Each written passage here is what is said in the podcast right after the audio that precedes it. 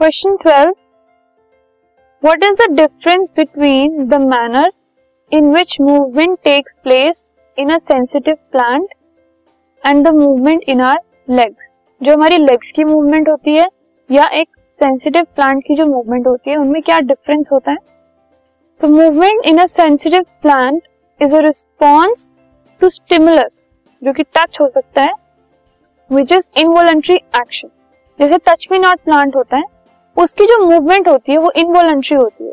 और वो मूवमेंट तभी होती है जब कोई एक्सटर्नल स्टिमुलस आता है। फॉर एग्ज़ाम्पल अगर हमने उसको टच किया तो वो मूव करता है।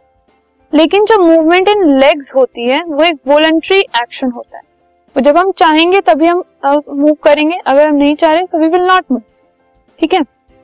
मूवमेंट इन सेंसिटिव प्लांट्स इसमें no special tissue is required to transfer information लेकिन लेग्स की मूवमेंट में एक complete control central neural nervous system होता है पेरिफेरल नर्वस सिस्टम होता है, जिससे इंफॉर्मेशन जो है वो एक्सचेंज होती है। प्लांट सेल जो है, उनके पास कोई स्पेशलाइज प्रोटीन नहीं होता मूवमेंट के लिए, लेकिन एनिमल सेल्स के पास स्पेशलाइज प्रोटीन होता है, जो कि मसल्स को कॉन्ट्रैक्ट करने में और मूव करने में हेल्प करता है।